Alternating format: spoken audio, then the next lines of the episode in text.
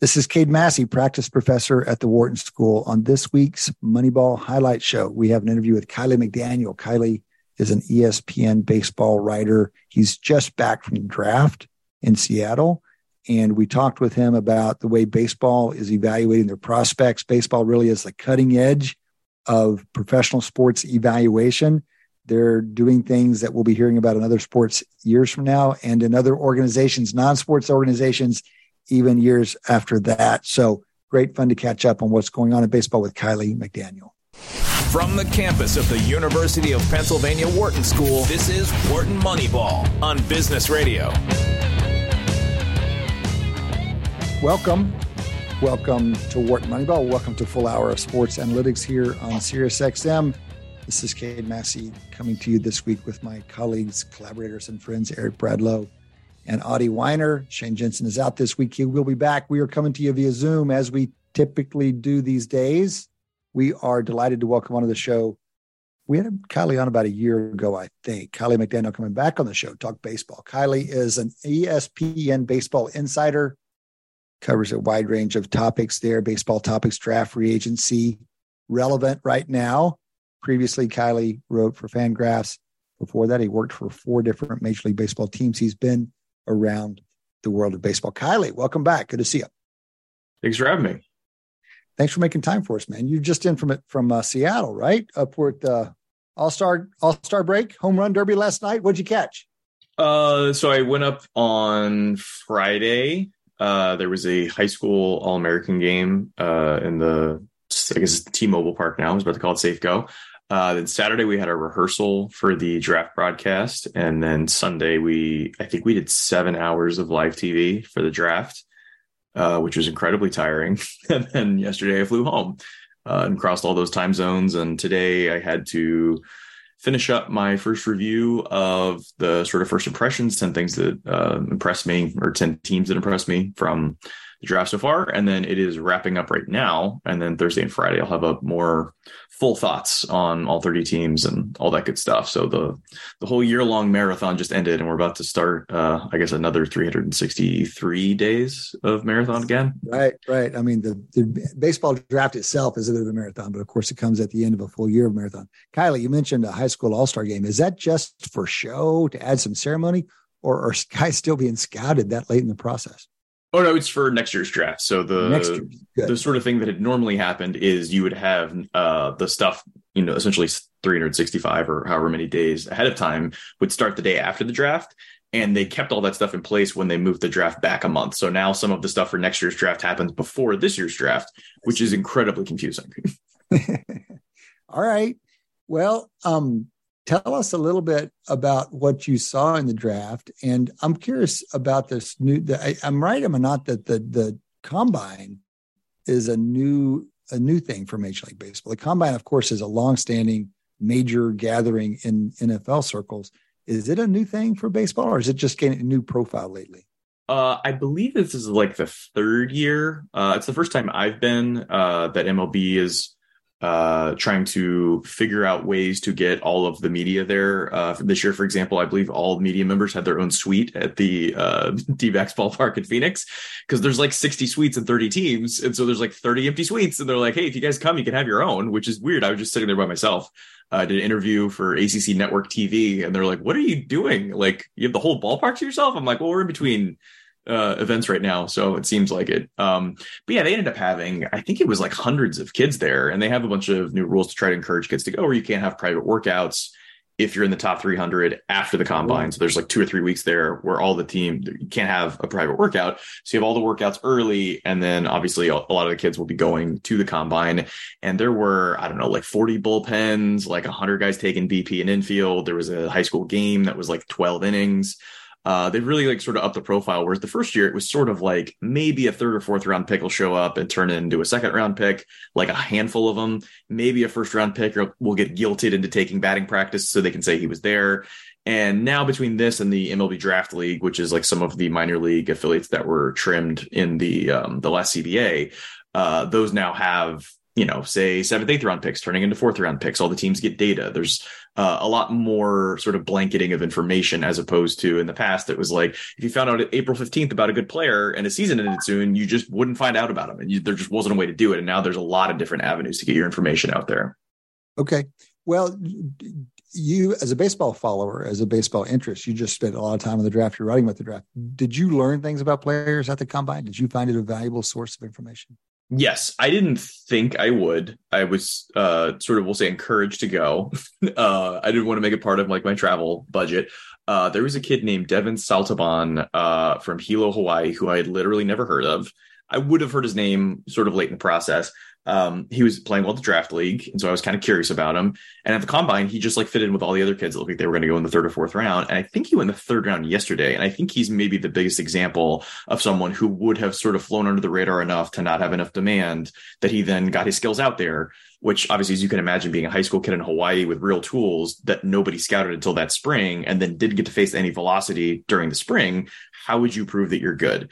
And so he's a great example of the things that can happen that, you know, can, I would imagine he made hundreds of thousands of dollars because of this process. Wow. Kiley, um, what kind of things do you think are observable in the combine, a baseball combine, that would be predictive of actual performance in Major League Baseball? Like, I mean, obviously, if a person can throw hard, that would be good if someone can hit the ball, but I mean, they're probably not facing major league quality pitching. What kind of things are they looking for to measure that will be predictive? Yeah, so like uh, one of the things I uh, mentioned on the broadcast is uh, the very tippy top level of amateur baseball. So if you take like LSU, Wake Forest, and Florida at the very end of the College World Series, that level they were playing at was still like a hair below low A. So because there's still four or five guys on the field that aren't going to make it to low A or will be like backups. And so it was yep. basically like a bad low A game, but there were two or three guys that'll probably go straight to high A, like Paul Skenes or whoever. Um, so to put that in context, that means every single player in the draft, no matter how good or advanced or how much track record you have, you still will be surprised by what will happen at low A. Like you don't really know yet. Um, which is probably depressing. I think the average fan thinks that that level of baseball is double A. It's like not even close. Um, so to that end, teams are looking at um, qualities that players have. Like no one is put like, for instance, Tim Lincecum, Justin Verlander, they were top 10 picks and won Cy Youngs. They didn't even barely throw changeups in college. It was by far their third or fourth pitch, and they invented it as their best pitch in the big leagues. So in that case, you're looking at guys that are good at things and you're drafting them because they're good at things, but you feel comfortable taking them because they're good at learning new things and developing and have what it takes between the ears, the mental makeup, things like that. And so with the combine, you're looking at essentially traits and you'll see them against guys that are their peers, which is essentially equivalent to rookie ball, the lowest level of the minors. Um, but like Saltiban uh, ran enough to play center field and had exit velos in line with, you know, sort of low A age appropriate uh, right fielders. So it's like he has the margin for error that if he can't hit it all, he has the physical tools, or maybe there's some trade value. There's some things you can teach him. Um, but it really can't be more complicated than that because even Dylan Crews winning the Golden Spikes and being famous since he was 14 and being for some people the obvious best player in the draft, if he goes to low A, we still know what's going to happen. So seeing them against major league level pitching is four levels above. And like you have to give them three, four years to get there. It's just a lot of guesswork and partial information. And we're 70% sure this will happen and 20% sure this will happen. And then a bunch of 70s and 80 percentiles is what is the top of the draft, and a bunch of 10 and 20 percentiles is what. Well, let, let me ask draft. you. Let me ask you just a quick follow up, just based on your last point, Kiley. If I'm a A level player, well, I will you as a baseball team learn more about me if I face A level pitching, double A pitching, or major league pitching. Like major league pitching, I'm assuming I will just do if I'm a hitter, I'll just do terribly. Like, I mean, yeah, a major I'm, I'm just not going to hit well. So is it is it like one of the things in information theory we know is you learn more when things are matched. Is that true for baseball? Is that your belief? Yeah, I think the best thing that can happen, and this happens sometimes in like the high school showcase environment, where if you get three straight at bats against the very best pitchers in high school that are, you know, sitting 98 and could go straight to low A, uh, when you're used to facing rookie ball or non-professional pitching. That's essentially one level above you. And so we don't know what the hitter will do in that situation. If he then succeeds three, four, five times in a row, you get a decent sample size, or you can look at the qualities of the at bat where, you know, it, it, doesn't look like his heart rate sped up. He's fouling off pitches. He doesn't seem fooled. Uh, that tells us something that he, he would then succeed at the next level. And like there's a guy last year that went in the second round that if they redid the draft now, he would have gone eighth overall instead of 60th overall. And it's because he went one level higher. He went to that low A level and mashed in a level that we didn't, we thought was technically possible, but unlikely. And then he did it. So I would say taking these high school players, if you go face low A pitching, that will basically tell you what we'll think of them next year. Gives you a little like a glimpse into it. Uh, in the same way that a lot of guys are in AAA, if you throw them in the big leagues, they'll hit right now, but we don't know. And so a lot of times because we don't know is why they don't come up. And then sometimes we find out we waited too long. I, I love two things you've said from a statistical perspective. One is about matching, which is if I face someone three levels above me, not much is going to be learned. And, you know, that's kind of known in statistical theory. And the second thing I loved you said, Kiley, is you're not making 20 year projections. You said we may have some sense of what they're going to do next year. And I think both of those are important learnings for our listeners on Wharton Moneyball.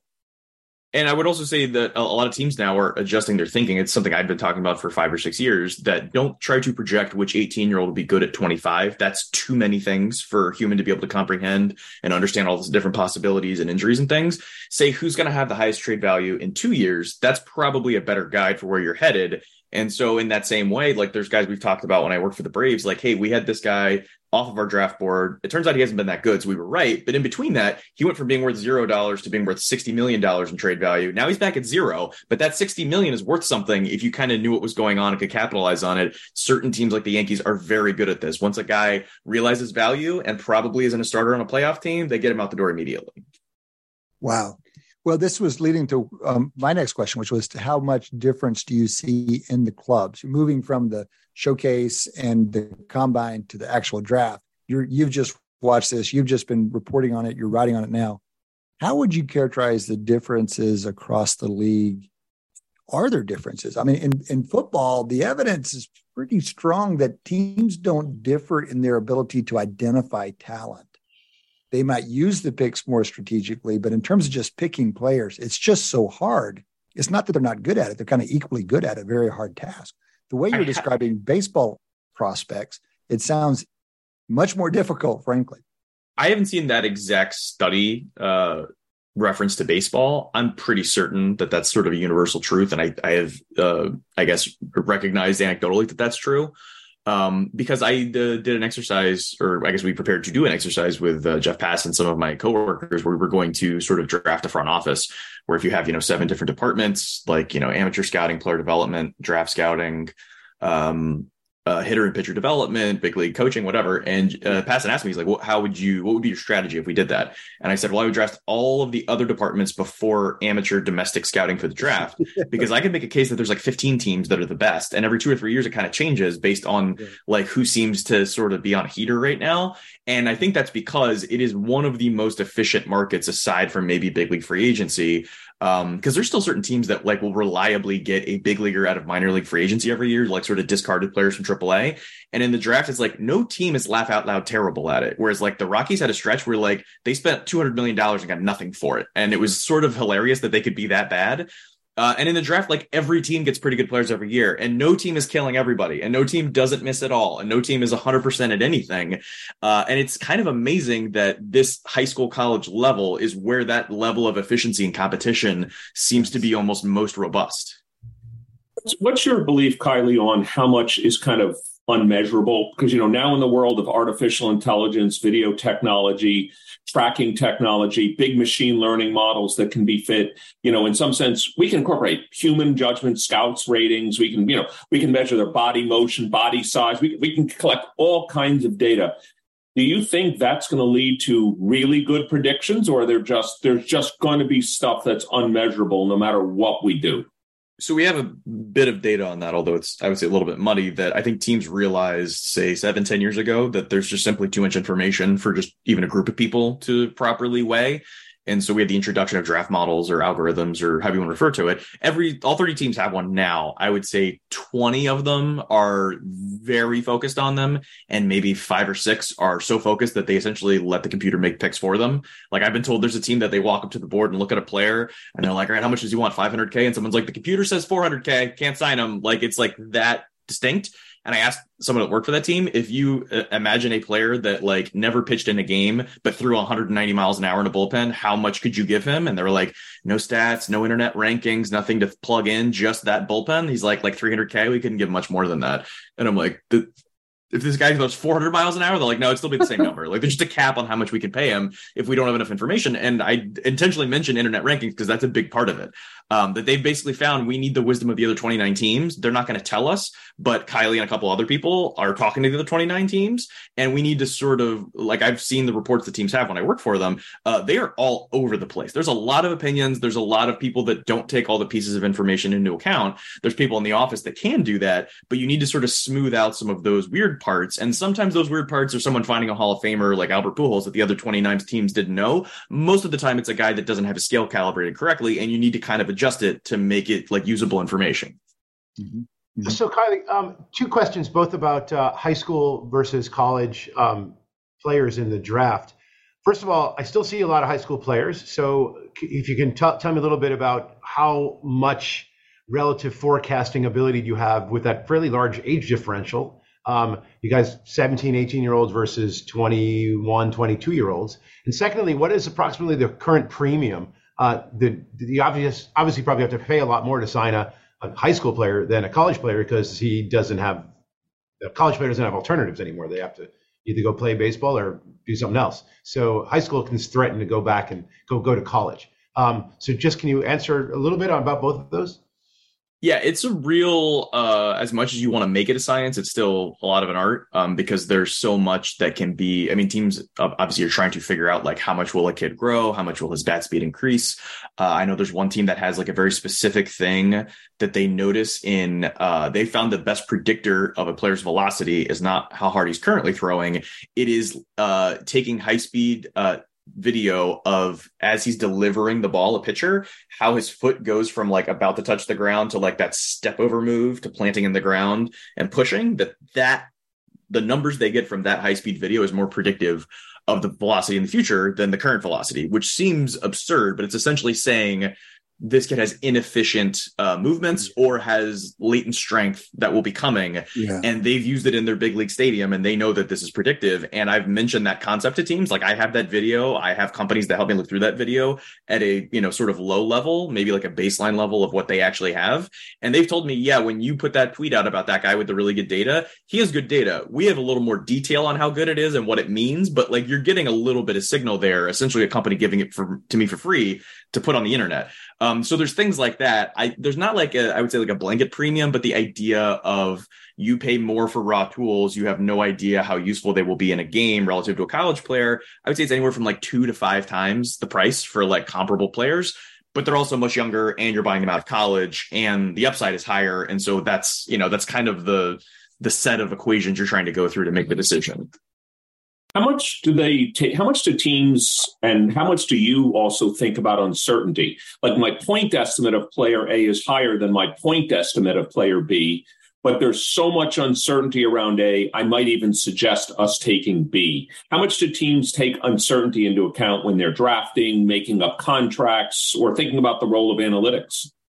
Uh, I would say the average scout, uh, especially when I was less in the game, like three or four years ago, uh, is not great at using it in the ways that you are talking about it. Uh, I have found that the as more and more people that think, I'll say like we do, um, are getting into the game, it's becoming a more common thing. Like there's one team whose pro scouts so this is where there's tons of data. They could essentially write the report with someone watching video in the office and then going through all the data. The guy that is in the stadium to A, say if anything weird's happening, and then B, see stuff the camera can't see, like talking to his pitching coach and finding out how how good he is at learning new things, watching his body language in the dugout. Like that's why they're there, because they're probably gonna get a pretty similar answer on like 90% of the players remotely, uh, they have been instructed by their front office to put percentage chances of each of the various outcomes using the two to eight scale in baseball. So a lot of times in the past, and for other teams right now, it would be uh, five as an average player, say a number four starter, and they would just say he's a five, and it would say like maybe risky or maybe we'll see if he can do this, but it would be a very um, quantitative number with a qualitative explanation. And now it'll say 40% chance of a five, 10% chance of a six, 0% chance of a seven, you know, whatever it might be. And they sort of have meetings every six months or so to sort of calibrate this like, hey, this guy you said had 0% chance of being a seven. A year later is a seven. So we're going to need to adjust that. Here's some of the things that he had that you couldn't see that we could see. So maybe check these numbers before you go to the park to, to be able to calibrate what you're doing a little bit better which the word uncertainty might not come up, but the idea of risk and chances and variability and distributions, these things are becoming much more common now. One of the amazing things about hearing you talk about baseball scouting is that it's simply more advanced than scouting is in other sports for, for lots of reasons. But I feel like we're hearing kind of the future when we talk to you about what's going on in baseball for what we will see elements of in football and basketball and soccer down the road. Kiley, you said that you don't really think teams differ in their ability to pick players. You're, you're, you're speculating that that would be the case, as we've identified in other sports. But yet we see these grades come out about clubs' farm systems being very different. This this club's farm system will be the best graded or whatever. If they're not better at identifying players, what is it that drives some farm systems, especially the clubs that tend to systematically have more valuable farm systems than others? What are the other factors that are going into that? The biggest one would just be draft capital. If you're constantly picking at the top of the draft, you're going to have more, you know, bites at the apple, more opportunities to spend that three to five x, um, you know, premium on a high school player. And if you hit, then all of a sudden, because the funny thing is, if you look at some of these studies, like I hear it from scouts all the time, because every team does this every year or two uh, which is which teams were the most effective in the draft. And every time someone brings it up, they give me a different answer because it'll either it'll be slanted to say that the team is currently either doing really well or really poorly, depending on who's doing the study within the organization. If they want to fire the scouting director or whatever, uh, but it's always like, oh, if you do just like high school signs out of the last eight years, it's this team. And I'm like, yeah, because the one guy looks like a Hall of Famer that was taken in the eighth round, so the expected value was zero and the delivered value is $300 million and 10 teams have zero players of that demographic that have made it and like the Guardians come up all the time because they had like Zach Plesac and Shane Bieber and like handful of good big leaguers that came from late picks. But I'm like, you can't say they have a good process because of three players over 10 years. It's because they also have been doing other stuff and the stuff they did with those guys, they've been doing with other players. And every year there's new players and it seems sustainable. Uh, I would, all that to say, I think what's also happening is teams will have an edge. So one of the teams I mentioned earlier, another thing that's happening is they started targeting some of the players that Cleveland was targeting and ha- doing having a lot of success with. Uh, and they took a player that I thought was a little overvalued in the second round. And I said, why did you take him there? And he was like, well, Cleveland normally would have gotten this guy in the second round, but now uh, us and Cleveland and Milwaukee and a couple other teams are looking for that kind of player. And now that guy goes in the back of the second round because there's four teams racing to get him. And we've decided this is as high as you could possibly take him. And then there's three other lesser versions of him, and they all go in the third and fourth round now instead of the seventh and eighth round. And so Cleveland had an edge for a while where like James Karinchak, I think was a fifth or sixth rounder. That guy can't go there anymore because people have realized those players are easier to develop than we thought they were. And so now everyone is racing to get there. And so I think there are, if you remember in Moneyball, uh, they'll notice that walks are important and nobody figured that out for like five years. Now teams notice stuff in the draft about like the sports sciencey stuff and the step over move I was talking about. Other teams will have it by the next year's draft and it might only be one team and the next year it might be three teams and so there's mm-hmm. still a little bit of a window but it slowly degrades to the point where i'm figuring out within a year or two and i'm noticing that players with, that with great explosion toward the plate are being undervalued. I don't know what metric they're using. I just know that's what they're targeting and when i say it other teams figure it out. And so those windows are getting smaller and smaller but if you've got that window for a year or two you're going to have a big edge on everybody else. Right right. Fascinating. Thank you kiley we are near to having to cut you loose. We know you have a, a deadline at the top here. Can you give us something uh, to make us better, smarter baseball watchers? What are you watching when, when you're watching the game these days? What are you paying attention to? What do you think is interesting? Any themes or patterns in the game this year that you, Kiley McDaniel, are especially interested in? You think, or metrics, statistics, anything that would be nice as well. Yeah, something we talked about uh, in the draft was the uh, the concept of do you so if you're thinking about a player that you're going to draft that's going to go to low A, do you want him to be very good at a broad set of things, like can hit the ball to all fields, can adjust to all pitches and all locations, do all these things, or if let's say your big league team, you tend to like players who can take a high fastball and hit it out to right field and do like a very specific thing that's very important and very hard to teach. Uh, he can do that, but he can't do anything else. Like he's been only doing that. Brayden Taylor at TCU is an example of a guy that did that. Um, and then just hope he can do it all the way up. And if it turns out in AAA that that trick runs out, he's got nothing else to fall back on. Like he is just this guy. Um, to me, that is super interesting, and I think something to look for within the in the big leagues or at any level, the minors or even college, is when someone gets that sort of pitch, a hitter into their sort of nitro zone or the area where it seems like they want it uh, if they want an inside fastball, are they going to wait until they strike out looking until they swing at that inside fastball? If they get a fastball in that area twice in a row, what do they do with the second one? If we're trying to talk about like things that can predict that someone will be able to go to the next level, even within the big leagues, it's when a mistake is made multiple times or when someone has a predictable pattern. So if you're watching a big league game and some guy throws two fastballs in the exact same location back to back, what happens the second time? That'll tell you a lot about how good that hitter actually is and if he has a chance to sort of take a step forward uh, in the future. Mm-hmm. Cool. Thanks, man. Well, listen, Kiley, appreciate you taking time. Uh, welcome back from your big trip out there, and good luck writing writing up your reports on the draft. We look forward to seeing them. Yep, thanks for having me. Kiley McDaniel, ESPN Baseball Insider, covers baseball prospects, draft, free agency, and more. You can catch his work up there. Formerly wrote for Fangraphs, and before that, Major League Baseball. He's been a repeat guest here on Wharton Moneyball. For the whole crew, Adi Wyner and Eric Bradlow have been through here with me for the whole show. Shane Jensen, in absentia, Matty Datz, the boss man, Dion Simpkins, the associate boss man. Appreciate you guys listening. Come back and join us next time. Between now and then, enjoy your sports.